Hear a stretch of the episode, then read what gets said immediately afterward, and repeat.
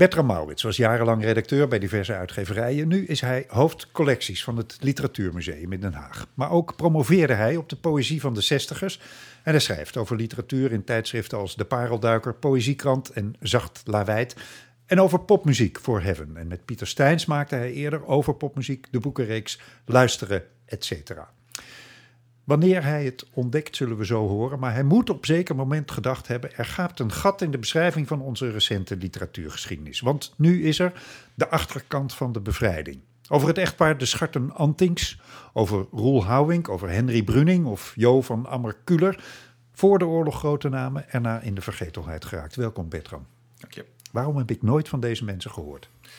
Nou, voor een, voor een groot deel, voor een deel ook, zoals je van veel oudere auteurs eh, niet gehoord zult hebben, omdat ze niet interessant genoeg waren om te blijven lezen. Maar hier speelt nog wel iets anders. Dit zijn Hm. allemaal auteurs die voor en in de oorlog eh, verkeerde keuzes gemaakt hebben. En direct na de oorlog werd er eh, aan eh, gewerkt. Er werd een hele instituut opgericht, de Ereraad, om ervoor te zorgen dat die mensen zo min mogelijk aan het woord zouden komen. Er kwamen, ja, er kwamen publicatieverboden. Soms voor de onschadelijke gevallen van één jaar. Eh, aanvankelijk werd er zelfs geroepen dat het levenslang moest zijn. Nou, dat is, dat is nooit geweest. Maar er zijn schrijvers die werden vijf jaar of zes jaar, mochten ze niet, niet publiceren. En ja, zelfs als ze daarna dan weer mochten, dan was natuurlijk wel duidelijk waar, waarom ze zo lang stil geweest waren. En ze kwamen nooit meer in de belangstelling. Ze kregen hun, eh, ja, hun reputatie niet meer terug. Er is niemand die er, laten we zeggen, doorheen gekomen is. Er is niemand die, die echt heel duidelijk fout geweest is, eh, waarvan je kunt zeggen van nou, die wordt nog regelmatig gelezen. Geen Celine's, geen Nederlandse Nou, Celine's. exact. Daar, daar heb ik ook eens te kijken. Ja, je zou nog kunnen zeggen, maar dat is, het is een, hij komt wel aan, boord, aan bod in het boek, maar het is een beetje een ander geval. Zo'n Loetje Bert, die, die Ja. heeft eh, natuurlijk eh, erg foute dingen geschreven en geroepen. En die, eh, maar is pas veel later bekend geworden ook, hè? Precies, Ja, daar, ja. daar zijn we eigenlijk pas later achter gekomen. Ja. Maar nee, er zijn Albert Kuiler bijvoorbeeld, die schreef hartstikke mooie verhalen in de jaren twintig. Echt een veelbelovend geval. Werd ook heel erg gewaardeerd door Albert Helman, door Hendrik Marsman. Ehm, nee, er is na de oorlog gewoon niks meer van hem gekomen dat, eh, dat eh, de moeite waard is. Nee. En hoe kwam jij op het spoor van eh, ja, deze, deze leemte in de literaire geschiedschrijving? Ja, dat is eigenlijk omdat ik eh, inderdaad wat je zei vanuit het Literatuurmuseum werk. En ehm, daar was eh, het voornemen om naar aanleiding van 75 jaar bevrijding, 75 jaar vrijheid, om daaraan mee te doen en een tentoonstelling te maken daarover. En in de archieven ben ik op zoek gegaan, eigenlijk van ja, wat gebeurde er nou zo rondom de bevrijding? Wat, wat vind je dan voor dingen? En dan zie je dus dat er feesten georganiseerd worden en dat schrijvers elkaar weer terugvinden. Maar ik vond ook dit soort dingen. Ik, ik vond in het brieven van mensen die zich probeerden te verweren tegen wat, wat ze, waarvoor ze aangeklaagd werden. En dat, dit, is, dit is heel interessant eigenlijk. Hoe zijn deze mensen tot hun keuze gekomen en wat, wat gebeurt ze nu? Want dat waren dit soort schrijvers Deze die, eh, ik zeg ja. het maar even modern, toen gecanceld werden. Ja, En, in- eh, ja. en die daar tegen protesteerden. Dat, dat, dat, dat was je eerste spoor. Of, Ja, niet eens per se protesteerden. Eh, sommigen ook die, die gewoon bezig waren zichzelf te verantwoorden. Die aan, aan familieleden of aan vrienden uitgebreid toelichten waarom ze gedaan hebben wat ze gedaan hadden. En dat, eh, want er is wel over die foute schrijvers is, wel geschreven, maar heel vaak op een nogal simplistische manier door uit te leggen ja, wat ze fout gedaan hebben, waarom ze fout waren, hoe fout ze waren. En ik zag hier van ja, die mensen die aan het eh, worstelen waren, die, die ook hun best deden om te blijven leven, om, om eten te, voor hun familie en, en dat soort dingen. Dus voor een groot deel heel gewone mensen die op het verkeerde moment op de verkeerde plek waren. Dat vond ik ook interessant. Ja, want was er veel te vinden over ze toen je ging Ja, zoeken? heel, heel veel. Het, het mooie van Bij literatuur... jullie in de collectie? of- Exact. Ja. Ja, het mooie van het Literatuurmuseum is ook dat, dat, eh, dat ze nooit kritisch geweest zijn eh, over hoe literair iemand was. Eh, die archieven die liggen vol met alles wat de literatuurgeschiedenis behelst. Dus als, het mooie is ook dat als er vergeten schrijvers opduiken, dan heeft het Literatuurmuseum heeft wel materiaal. Dus dat schrijvers die gecanceld waren, nou, materiaal ligt bij ons in dozen te wachten op eh, ontdekking van nieuwe verhalen. ja. Wat ben je overigens aan de weet gekomen? Hoe fout waren ze? Nou, er waren erbij die gewoon echt eh, die hartstikke fout waren. Die waren antisemitisch, die sloten zich aan bij Zwart Front. En, en eh, die vonden de NSB nog niet hardhandig genoeg. Omdat ze eh, het groot Dietse Rijk niet zagen zitten. Of juist eh, heel eh, militant. Kortom, die figuren heb je die, die echt heel erg militaristisch en extreem waren. Kwam dat dan ook in hun literaire werk terug bijvoorbeeld? Zijn, zijn er echt ja, propagandistische romans geschreven? Die, ja, die zijn er wel, maar dat zijn er weer niet zo heel veel. Hmm. Ehm, daarvoor is eigenlijk niet, denk niet genoeg tijd geweest om het allemaal tot stand te laten brengen. Ehm, want dat begon natuurlijk in de oorlog. En dus die oorlog is een paar jaar lang leek, dacht iedereen of dachten veel mensen van dit is de nieuwe stand van zaken. Duitsland blijft voor eeuwig de machthebber. En voor heel veel mensen viel het ook wel mee. Dat, dat zeker. Ja, dat, dat, speelde ook een rol. Ja. Heel, maar heel veel mensen, en dat was ook het idee, die zaten meer of meer te wachten tot het voorbij was. Ja. Dat was na een paar jaar toch ook wel duidelijk van nou, dit, dit, dit wordt niet zo. Wat, wat bijvoorbeeld Colijn in 1940 nog dacht van ja, dit is de nieuwe status quo.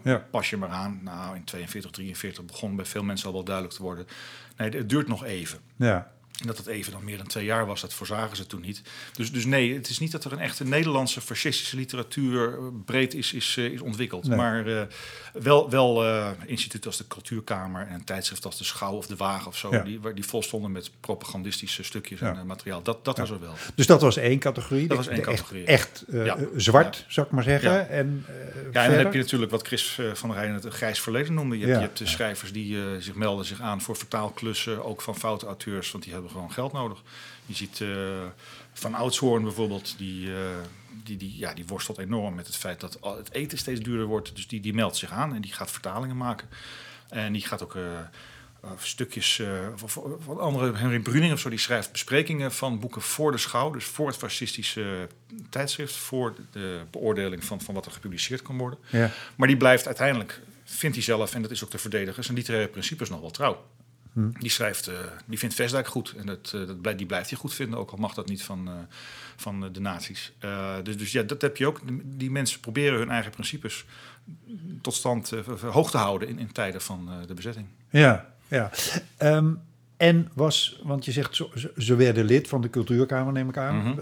Wat, was dat op zich al voldoende om na de oorlog gecanceld te worden? Het was eigenlijk het eerste objectieve uh, feit dat je makkelijk kon gebruiken. Dus cultuurkamer is publicatieverbod. Dat was heel simpel. En uh, nou is het ook zo dat de ereraad, dat was dus de club die dat besloot, Um, die had dat onderling besloten. Dat waren schrijvers die dat deden. Ze hadden geen, geen wet achter zich. Dit was gewoon hun eigen maatregel. Dus je werd in feite door je eigen collega's uh, gecanceld. Mm -hmm. En na een paar jaar uh, kwam er wel een officiële instantie. En die ging toen serieus onderzoek doen. En toen waren er ook al veel van dat soort gevallen die, uh, die weer teruggedraaid werden. Oké. Okay. toen was het van ja, de cultuurkamer. Nou ja, de aanmelding is niet genoeg. Of heeft verder nooit iets gedaan. Kijk, iemand als Roland Holst heeft zich aangemeld. Maar met een enorme uh, antifascistische brief erbij van uh, wijs mij alsjeblieft af. Hij was min of meer gedwongen om zich aan te melden. Hmm. Dus een aanmelding op zichzelf is, is nog, niet, uh, nog niet genoeg. Nee.